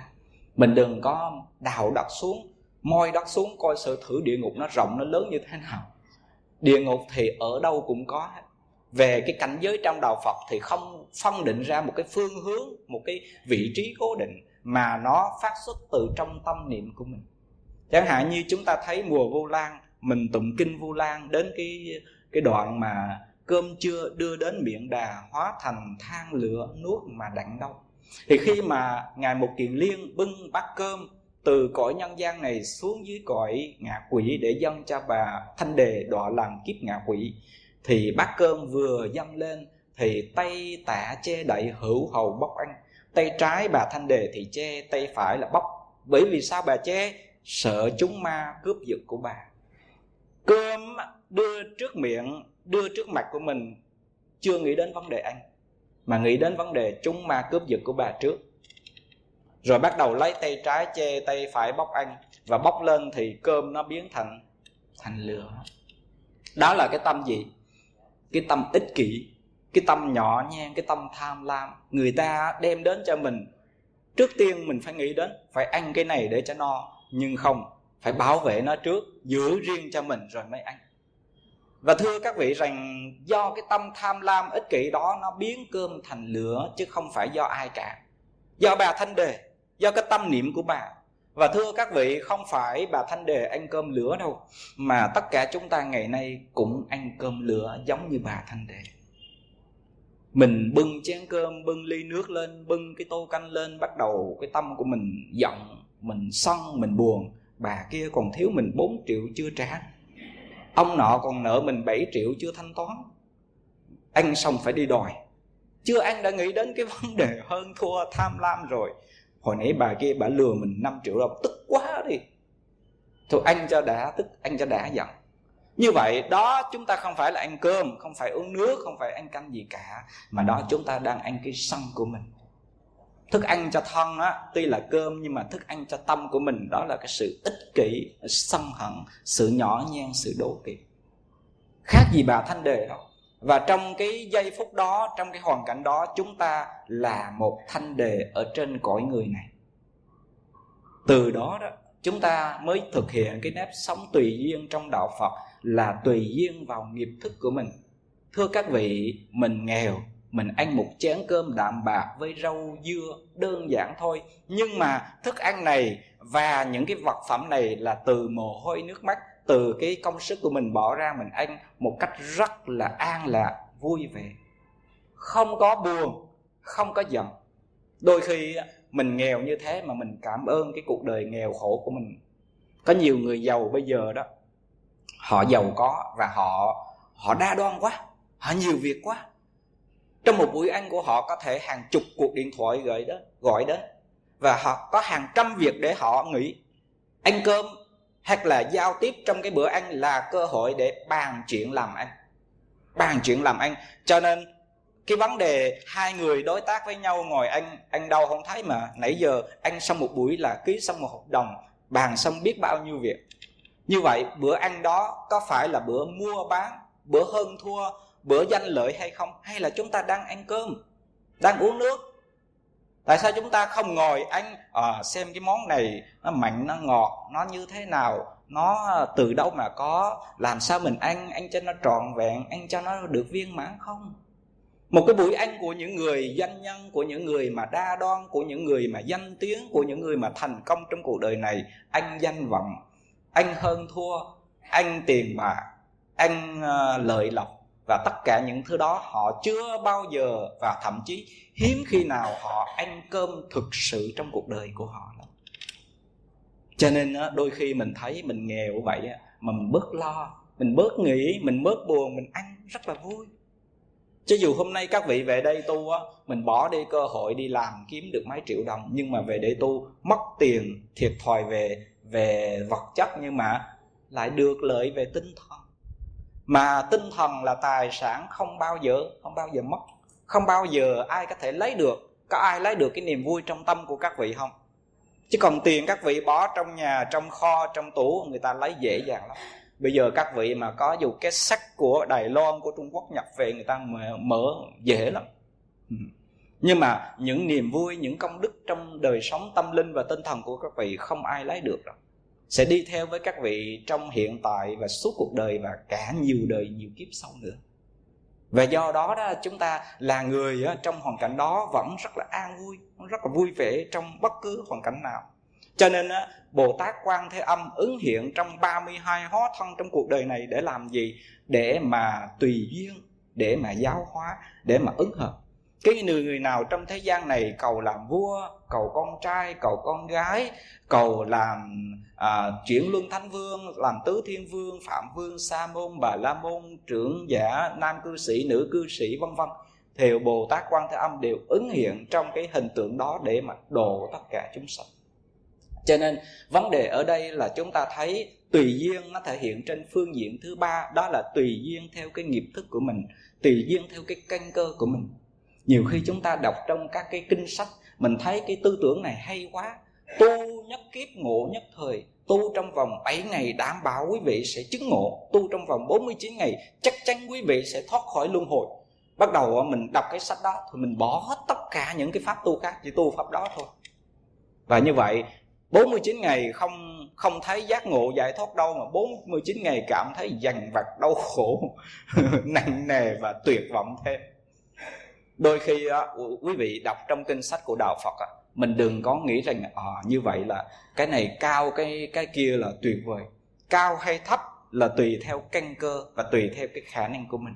Có những bản kinh á, chúng ta thấy diễn tả những tư tưởng rất cao siêu nhưng mà bản thân mình nếu mình tu tập theo cái đó thì nó rất là khó. Cho nên chọn những cái pháp tu nào chọn những cái đời sống nào trong đạo phật dạy trong kinh điển dạy nó phù hợp với cái cái ờ, nghiệp thức và nhân duyên của mình thì đó mới là cái thuốc hay đó mới là cái yếu tố nó cần thiết cho cái cuộc đời của mình. Do đó đó thì trong cái vấn đề mà hóa độ trong vấn đề mà tu tập và trong vấn đề đời sống tu tập của mình thì mình phải tùy duyên theo cái căn cơ nghiệp thức của mình. À bây giờ mình về chùa mình học cái uh, chú đại bi người ta mới học khoảng 3 4 ngày thậm chí một tuần thì người ta thuộc còn mình ờ, học cả tháng cũng thuộc, học hai tháng cũng chưa xong. Cho nên mình cảm thấy buồn lắm, mình không muốn tu. Nhưng mà các vị ờ, thấy rằng nếu như mà mình thấy như thế rồi mình thói tâm mình không tu đi nữa, thì mình sẽ không có thành tựu được. Mình biết rằng cái căn cơ, cái nhân duyên, cái phước báu của mình ít quá thì mình phải sao? Phải gieo trồng, phải vun sới phải làm cho nó lớn hơn. Chứ đừng qua bao giờ mà thối tâm, buồn phiền gì cả cho nên à, chúng tôi thích cái câu chuyện à, trong cái thời của đức phật là cái vị này trước đây là một cái người thợ săn thợ săn là đi chuyên là săn bắn. Săn bắn thì khi mà vị này xuất gia đó vị này mỗi lần mà ngồi thiền thì bỗng nhiên cái hình tượng các con thú mà mình giết á máu me sự tiếng la của nó sự chết chóc của nó cứ hiện lên trong lúc mình ngồi thiền. Thì vị này cảm thấy đau khổ và tuyệt vọng. Thậm chí một hôm vị này đến vị này đến uh, cái tỉnh thất tỉnh thất ở trong tỉnh xá đó để múc nước trước cái lu nước đó uống. Nhưng mà do cái nghiệp quá nặng cho nên nhìn vào trong cái lu không có nước, mới la cái bạn đồng tu tại sao không muốn nước đổ vô trong cái lu này cho đại chúng uống. Nhưng mà khi đại chúng đến thì thấy có nước, mà ông đến thì thấy không có nước. Thì vị này cái nghiệp quá nặng, cho nên tu thì các cái nghiệp chướng và những tội lỗi trong quá khứ nó hiện khởi lên trong lúc hành thiền, thì vị này mới bỏ không chịu tu, mới hoàn tục. Thì mới lên thưa với sư phụ. Thì cái vị sư phụ mới bảo với cái vị tăng này á con hãy ra kia chặt cho ta vài cái à, cành cây tươi còn đang tươi á đem vô cho ta chắc thành một đống. À chắc thành một đống. Thì uh, chắc xong rồi thì cái vị bổn sư mới bảo với cái vị tăng này con hãy lấy lửa đốt lên cho ta. Thưa quý vị cây tươi sao đốt? Đốt hồi nó không cháy thì ờ, đốt không cháy cho nên đệ tử mới thưa với sư phụ, bạch sư phụ, cây tươi đốt không cháy được, làm sao có chuyện đó con đốt hoài không cháy? Thì sư phụ nói, con không đốt được thì để ta đốt cho. Thì cái vị sư phụ này vận cái thần thông của mình ra một cái đống lửa. Và khi mà mồi đống lửa đó vào trong cái đống cây tươi thì quả nhiên cái đống cây tươi nó cháy phực lên. Và trong tích tắc nó đã biến thành tro bụi à. thì cái người đệ tử ngạc nhiên lắm cái lửa gì mà có thể đốt một cái đống cây tươi như thế trong tích tắc có thể biến thành tro than như thế? Thì mới hỏi sư phụ bạch sư phụ lửa đó là lửa gì mà hay quá vậy sư phụ? Sư phụ mới nói rằng lửa đó là lửa địa ngục của con. Nếu như con mà không chịu tu vì con nghĩ nghiệp chướng của con nhiều mà con trở về thế gian á, thì mai mốt con cũng sẽ bị lửa địa ngục đốt như đốt cái thiêu cái đống cây này vậy mà thôi cho nên quý vị thấy rằng á, nếu mà mình không chịu về đây tu nữa thì hết đường rồi. Mình không chịu tu nữa thì chúng ta trở lại đời sống thế tục thì sẽ bị lửa vô thường lửa địa ngục lửa nghiệp thức lửa sân lửa si sẽ thiêu rụi cuộc đời chúng ta trong tích tắc mà thôi. Cho nên chỉ có một con đường duy nhất chỉ có một lý tưởng duy nhất chỉ có một phương trời duy nhất đó là cuộc đời mình hãy dành những giây phút còn lại trong kiếp sống này, nương trú và an trú trong chánh pháp để mà tu. Chứ không có con đường thứ hai cho các vị. Nếu như các vị thói tâm trở về với đời sống thế tục, thì sẽ bị lửa thế gian và lửa địa ngục. Âm thầm sẽ thiêu rụi mạng sống, thọ mạng của mình trong từng giây, từng phút. Cho nên ở đây à, chúng ta thấy à, thể hiện cái nếp sống thứ ba là tùy duyên. Như vậy thì cái ý nghĩa của đời sống tùy duyên là gì? Thưa, cái ý nghĩa đời sống tùy duyên là chúng ta hãy ứng hợp, hãy an vui, hãy sống với những cái điều kiện và hoàn cảnh mình đang có.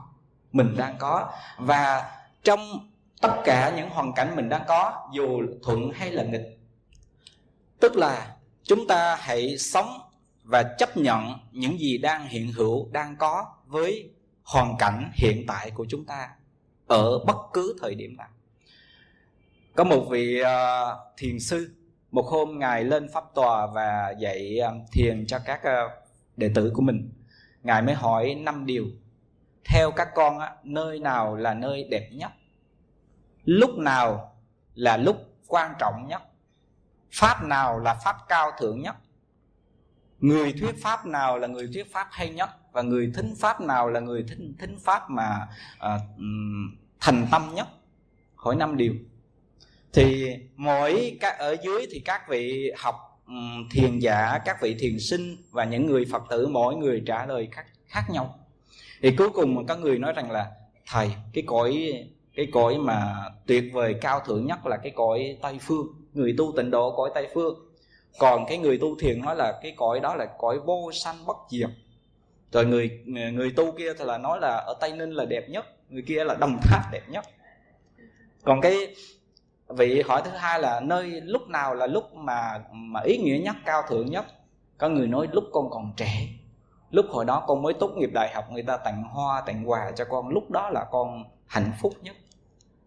Rồi hỏi cái pháp nào là pháp cao thượng nhất? Đó là cái pháp tối thượng thừa. Cái pháp và phật thừa tối thượng, đó là cái pháp cao thượng nhất trong giáo pháp của đức phật.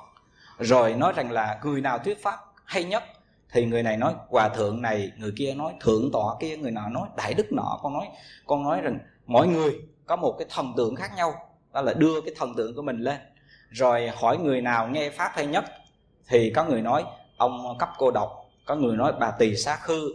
Có ông nói, có người nói là vua ai dục, vân vân thì kết luận lại, vị thiền sư mới trả lời rằng, cái nơi mà hạnh phúc nhất, đẹp đẽ nhất và quan trọng nhất chính là nơi đây.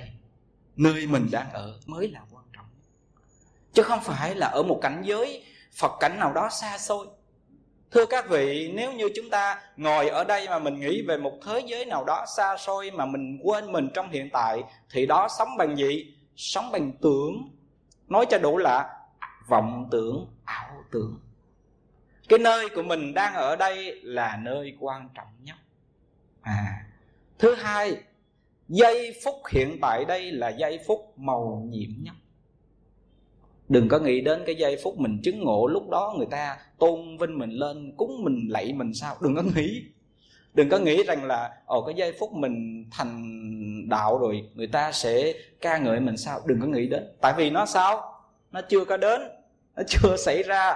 Cho nên cái giây phút màu nhiệm và ý nghĩa nhất là ở tại ngay đây. Ngay bây giờ đây là giây phút cao thượng và màu nhiệm nhất. Cái pháp này nào là pháp hay nhất? Đừng có nghĩ pháp tối thượng thừa, pháp này, pháp kia. Cái pháp quý vị đang nghe là pháp hay nhất chúng tôi không phải khen bài giảng của chúng tôi. Nhưng mà khi mà chúng ta đang nghe pháp ở trong hoàn cảnh nào, giây phút nào, nơi chốn nào, cái pháp đó là cái pháp gì? Pháp sống. Còn cho dù cái pháp hay đi nữa, nó vẫn là cái pháp nó thuộc về quá khứ hay là tương lai rồi. Chẳng hạn như ngày mai có một vị giảng sư nổi tiếng hơn chúng tôi gấp trăm nghìn lần đến, quý vị nói, cái pháp ngày mai là hay nhất.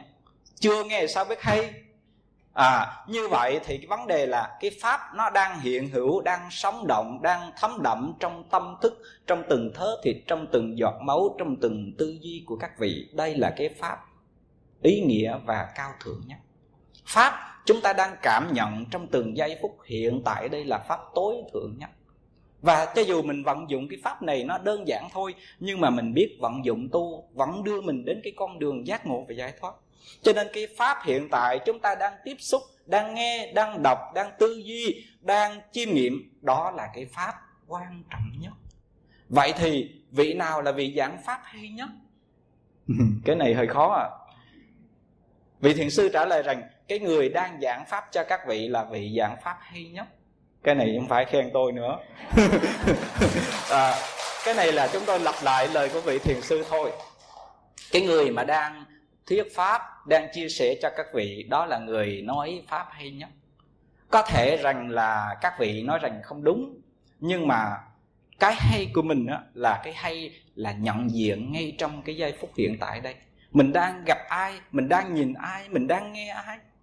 Còn chúng ta gặp những người nào, nghe những người nào, nó không có mặt ở đây, dù vị đó là vị nổi tiếng đi nữa, thì nó thuộc về giây phút của quá khứ, hoặc là giây phút của của tương lai rồi cho nên nó, cho dù cái người mà tiếp xúc với mình, người ta không có cái gì nó kiệt xuất, nó hay ho, nó tuyệt vời như những vị khác. Nhưng mà đôi khi sự hiện hữu của các vị đó ở đây là bằng gì? Bằng tâm nguyện, bằng tấm lòng. Bằng tấm lòng. Mà tấm lòng cho nhau là là cái đó là cái món quà cao tột và ý nghĩa nhất. Cho dù pháp nó không có hay, không sâu sắc như những cái vị khác, nhưng mà chia sẻ nhau, đến với nhau bằng tình người bằng tình đạo bằng tấm lòng với nhau. Cho nên người thuyết pháp hay nhất là người đang chia sẻ Phật pháp đang thuyết pháp cho các vị. Và người nghe pháp mà mẫu mực nhất tuyệt vời nhất là ai? Là những người đang ngồi đây. À, cái này nói ra cho các vị đồng ý. Thực sự như thế. Giây phút thời điểm giáo pháp người thuyết, người nghe, năm yếu tố này quan trọng nhất, không phải ở đâu xa, ngay trong giây phút hiện tại đây và ngay trong nơi chốn hiện tại đây. Cho nên, khi chúng ta ngồi đây thôi bằng tất cả tâm nguyện, tấm lòng để sống với giáo pháp của đức phật, thì không phải nói ngoa, mà thực sự đó là những con người dễ thương, gương mẫu và tiêu biểu nhất trong đạo phật của chúng ta mà bởi vì mình biết vận dụng cái thời điểm giây từng giây phút của mình để an trú trong trong Phật pháp. Cho nên ý nghĩa của tùy duyên tức là thứ nhất là chúng ta hãy sống với những cái gì đang hiện hữu trong hiện tại đừng bao giờ bỏ lỡ cơ hội nó. Bởi vì à, có khi lỡ hẹn một giờ lần sau muốn gặp phải chờ trăm năm. Không bao giờ nó đến lần thứ hai cả. Thứ hai nữa tùy duyên là gì? Tùy duyên là chúng ta đừng có nghĩ rằng ồ mình làm như thế rồi à, mưu sự tại nhân thành sự tại thiên. Vấn đề là mình cứ nghĩ rằng ở như vậy tùy duyên thì cho dù mình làm cả nỗ lực cho nhiều uh, vận dụng cho nhiều rồi cuối cùng nó cũng là tại thiên hết. Tùy duyên tức là chúng ta hãy làm những điều gì tốt đẹp nhất. Hãy suy nghĩ nói năng và thực hành những hạnh nguyện cao cả nhất mà mình có thể trong hoàn cảnh và thời gian của mình còn vấn đề thành tựu hay không, đó là tùy theo nhân duyên, phước báu và hoàn cảnh của mỗi người. Mình đừng có ý lại nghe chữ tự duyên đó rồi chúng ta làm sơ sơ thôi, làm qua loa thôi, làm cho có thôi.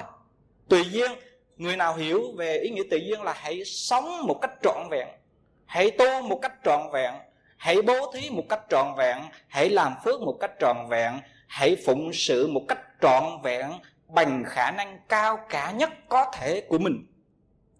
Cho cuộc đời này, cho phật pháp, cho chúng sanh và cho cái sự tu tập của mình. Còn vấn đề mình thành tựu cao hay thấp, nhiều hay ít là do phước báu quá khứ và hiện tại của mình tạo nên. Và lúc đó khi kết quả như thế nào đấy nữa thì cái đó là mới là tùy duyên. Cho nên chúng ta đừng có nghĩ rằng là thôi tùy duyên thì thôi tu sơ sơ thôi, làm sơ sơ thôi có hình thức rồi ờ, làm từ thiện rồi làm phát một mà, mà mình báo người ta là phát 10 chụp hình um sùm lên rồi mình nói là mình làm nhiều. Không phải tùy duyên là bằng cái tất cả tâm nguyện và tấm lòng của mình.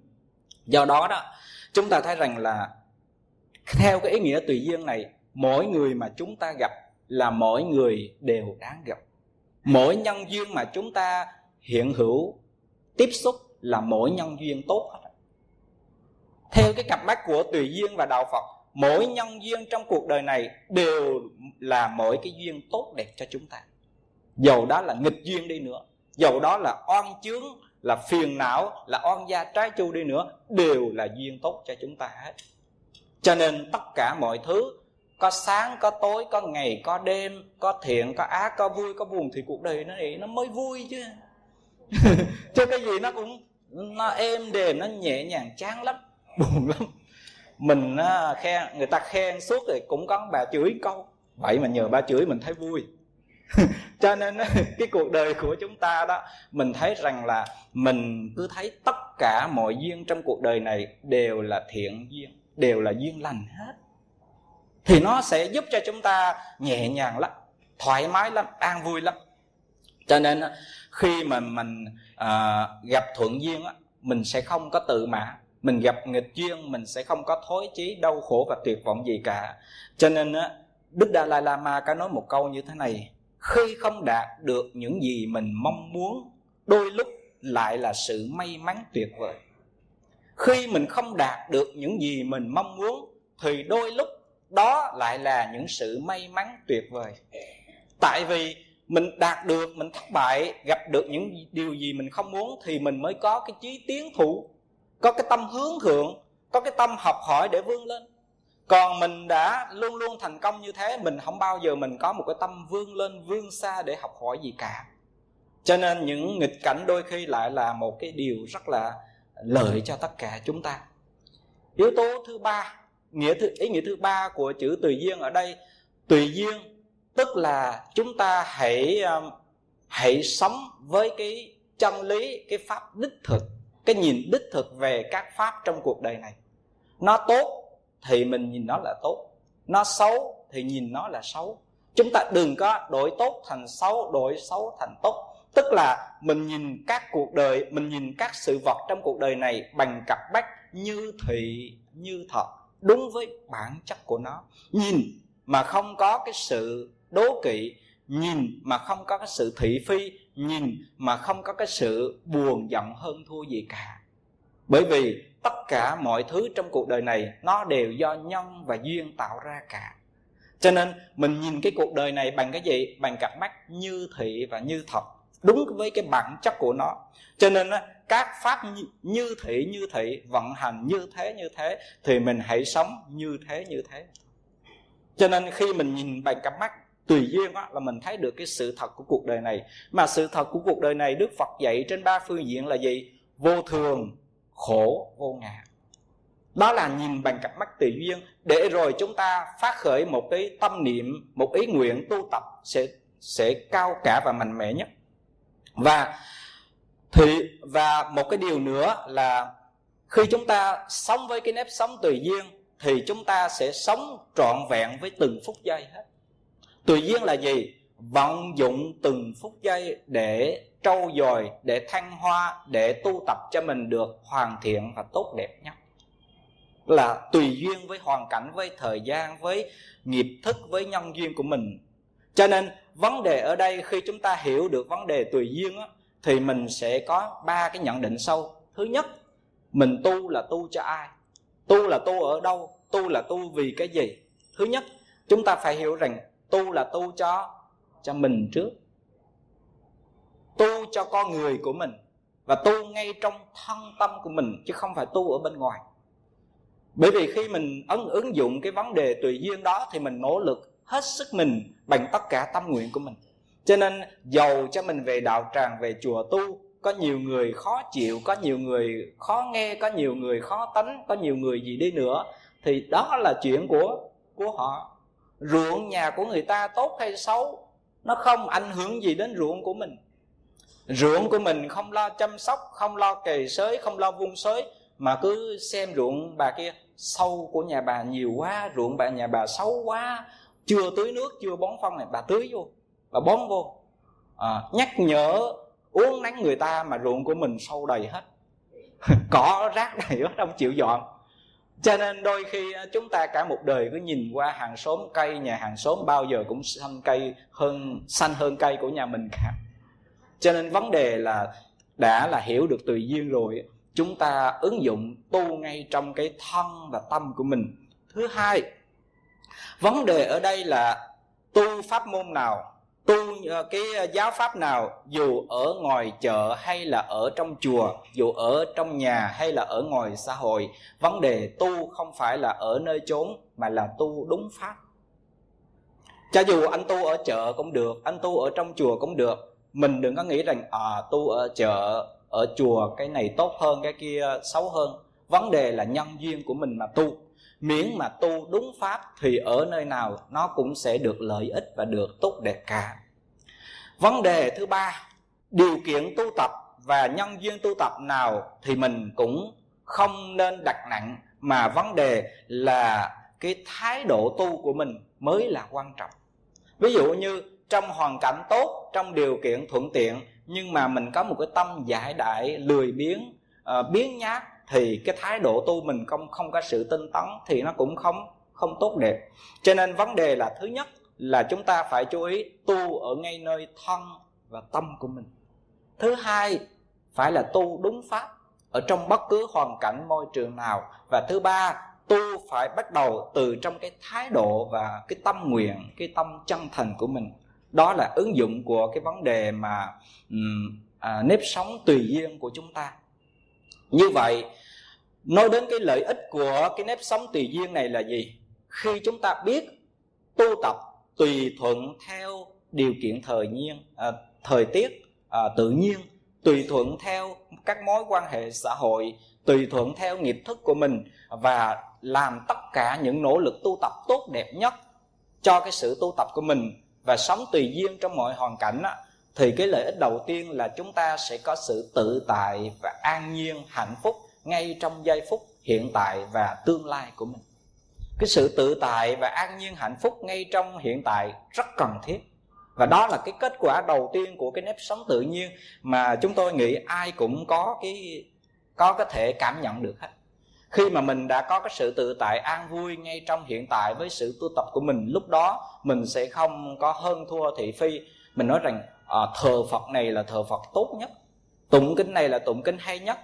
Tu pháp môn này là tu pháp môn tối thượng nhất. Tại vì mình thấy rằng mỗi căn cơ mỗi nhân duyên mỗi thời đại mỗi người mỗi phương trời người ta có một pháp môn tu có một cái giáo pháp để mà hành trì. Cho nên lúc đó chúng ta thể xả đi cái bớt gì? Cái cố chấp. Cố chấp trong đời sống thường nhật mà cố chấp chấp trong vấn đề tu tập nữa. Cho nên đã tùy duyên rồi thì ai duyên nào tu pháp đó?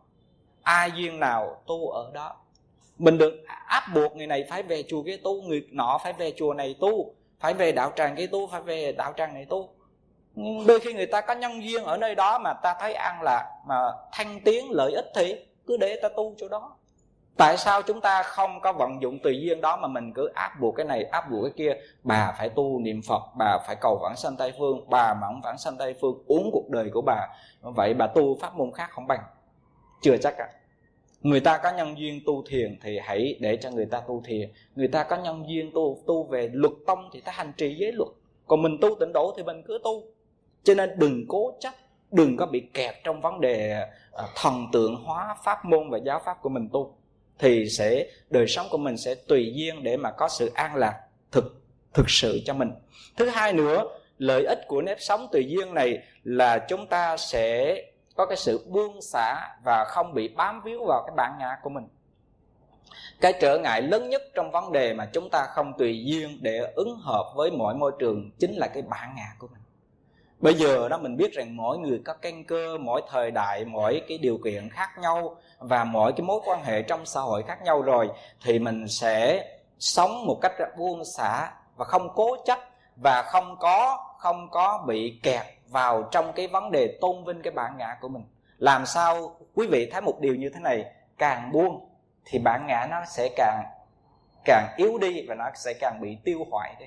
Mà càng cố chấp, càng tôn vinh thì bản ngã nó càng càng lớn lên mà thôi. Buông từ cái bên ngoài cho đến cái buông trong, buông từ thế gian cho ngay cả Phật pháp cũng phải cũng phải buông luôn.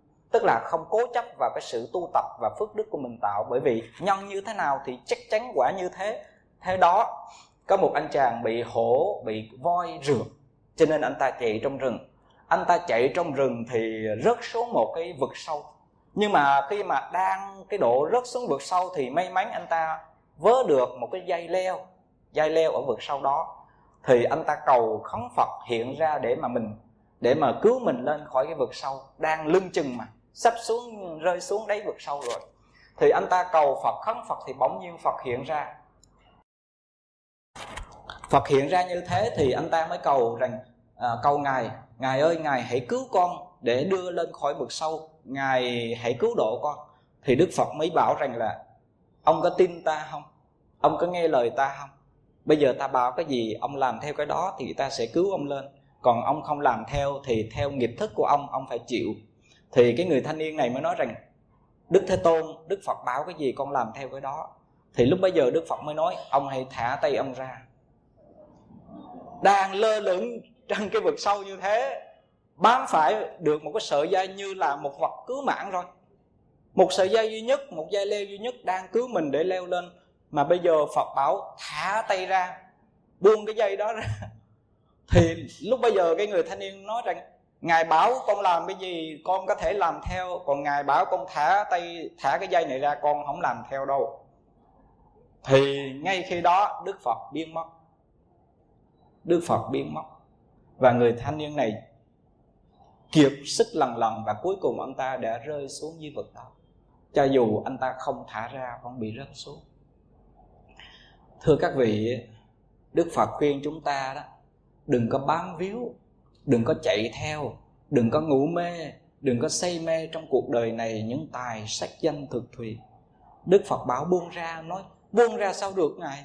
Con đang có uh, uh, thành công sự nghiệp con đang hưởng thụ ăn ngon mặc đẹp như thế này mà bỏ bỏ buông. Mình không chịu buông đâu. Có những thứ mình bám víu mình cố chấp cho cuộc đời này mình xem đó là hạnh phúc của mình. Nhưng những hạnh phúc của thế gian này nếu không có ánh sáng của phật pháp không có ánh sáng của chánh kiến thì hạnh phúc đó là hạnh phúc trá hình của khổ đau. Cả cuộc đời của chúng ta chạy theo những hạnh phúc nắm những dây leo hạnh phúc của tiền tài danh vọng của sắc đẹp. Rồi một ngày nào, nào đó những thứ đó trở về với định luật vô thường lúc đó chúng ta sẽ tuyệt vọng và đau khổ. Thay vì thực hiện cái nếp sống ờ, cái nếp sống tùy duyên thì chúng ta hãy buông xả và không cố chấp tùy duyên tùy thuận để mà sống. Và cái vấn đề chúng ta phải nắm giữ đó là cái gì? Cái giáo pháp của đức phật. Buông cái này không phải là buông hết không phải là buông xuôi không phải là phó mặc cuộc đời mình theo cái nghiệp thức mà mình hãy nắm trở lại giáo pháp nương theo giáo pháp để mà tu để được an lạc. Cho nên cái lợi ích thứ hai là giúp cho mình thực tập cái hạnh buông xả không bị dính vào hoàn cảnh. Nhiều khi á, nhiều người á, cầu sanh về tây phương á, đến lúc lâm chung lại khởi lên cái niệm thôi sanh lại thế giới này không biết về tây phương ờ, có có phở để mà ăn không ha? Có hủ tiếu để mà ăn không ha? Có mì quảng để ăn không ha? Mình lo, cho nên không muốn về đó. Cho nên phút giây phút cuối lại muốn sanh về thế giới này. Không có xả ly được. Vấn đề thứ ba đó là khi mình thực hành cái phương pháp nếp sống tùy duyên này thì mình sẽ tùy thuận theo phương tiện để đạt được đến cứu cánh tối hậu trong thiện mỹ của mình. Cho nên ở đây á, khi mình thực hiện nếp sống tùy duyên tức là mình hoàn thiện cả hai phương diện đời sống thế tục và đời sống tâm linh đời sống trách nhiệm của thời gian và nhiệm vụ tu tập của một người phật tử. Khi chúng ta sống tùy duyên như thế trong hoàn cảnh gia đình mình cũng hoàn thành bổn phận của một người con một người cha một người mẹ một người ông một người bà một thành viên trong xã hội. Những việc gì mình còn làm cho gia đình cho xã hội mình hãy làm tốt đẹp nhất bởi vì mình đã có nhân duyên sống trong gia đình, trong quốc gia đó, thì mình phải trả ơn, mình đóng góp gì đó. Và bên cạnh đó, đối với cái người phật tử chúng ta, mình cũng làm trọn tứ ông trong đạo phật để trả ơn đức phật bằng cách là nỗ lực tu tập sống theo giá pháp của đức phật. Và từ đó mình hoàn thiện nhân đạo, thiên đạo, thanh văn đạo, duyên giác đạo, bồ tát đạo và thành tựu phật đạo, phật quả trong hiện tại và tương lai của mình. Thì hôm nay chúng tôi chia sẻ vấn đề và đề tài nếp sống tùy duyên để mong rằng quý phật tử hiểu được vấn đề đó. Và chúng ta sẽ cố gắng nỗ lực bằng tất cả năng lượng, thời gian, tâm nguyện của mình thành tựu những hạnh phúc cao đẹp nhất trong cuộc đời của mình. Nam mô a di đà phật.